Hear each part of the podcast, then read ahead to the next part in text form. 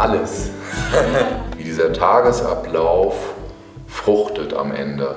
Vielleicht gibt es zwischendurch Phasen, wo der Schüler auch mal denkt, es ist sehr intensiv, es ist sehr viel, aber am Ende der Ausbildung kommt immer wieder dann die Rückmeldung, dass es genau richtig dosiert ist, dass genau dieser strukturierte Tagesablauf dazu führt, dass diese wunderschöne Entwicklung möglich war. Das Besondere an der Vier-Wochen-Ausbildung ist, dass ich vier Wochen lang mich nur mit Yoga beschäftige.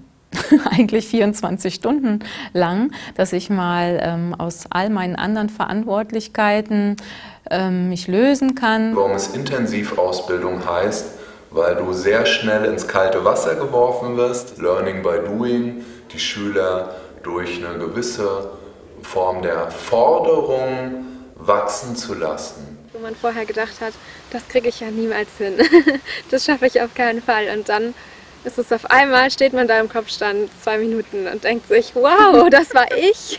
Die Yogalehrerausbildung ist auch so ein bisschen Stretching für den Geist. Nicht nur der Körper wird gedehnt und in neue Stellungen gebracht, sondern auch im Geist lernt man Dinge, mit denen man sich vorher nicht beschäftigt hat. Ich wollte eine Tradition, ich wollte die, die Ursprünge des Yogas wirklich kennenlernen und auch authentisch nachvollziehen können. Und das ist bei Yoga Vidya einfach gegeben und die wird auch, da wird sehr viel Wert drauf gelegt auf die Tradition und das war mir auch sehr viel wert.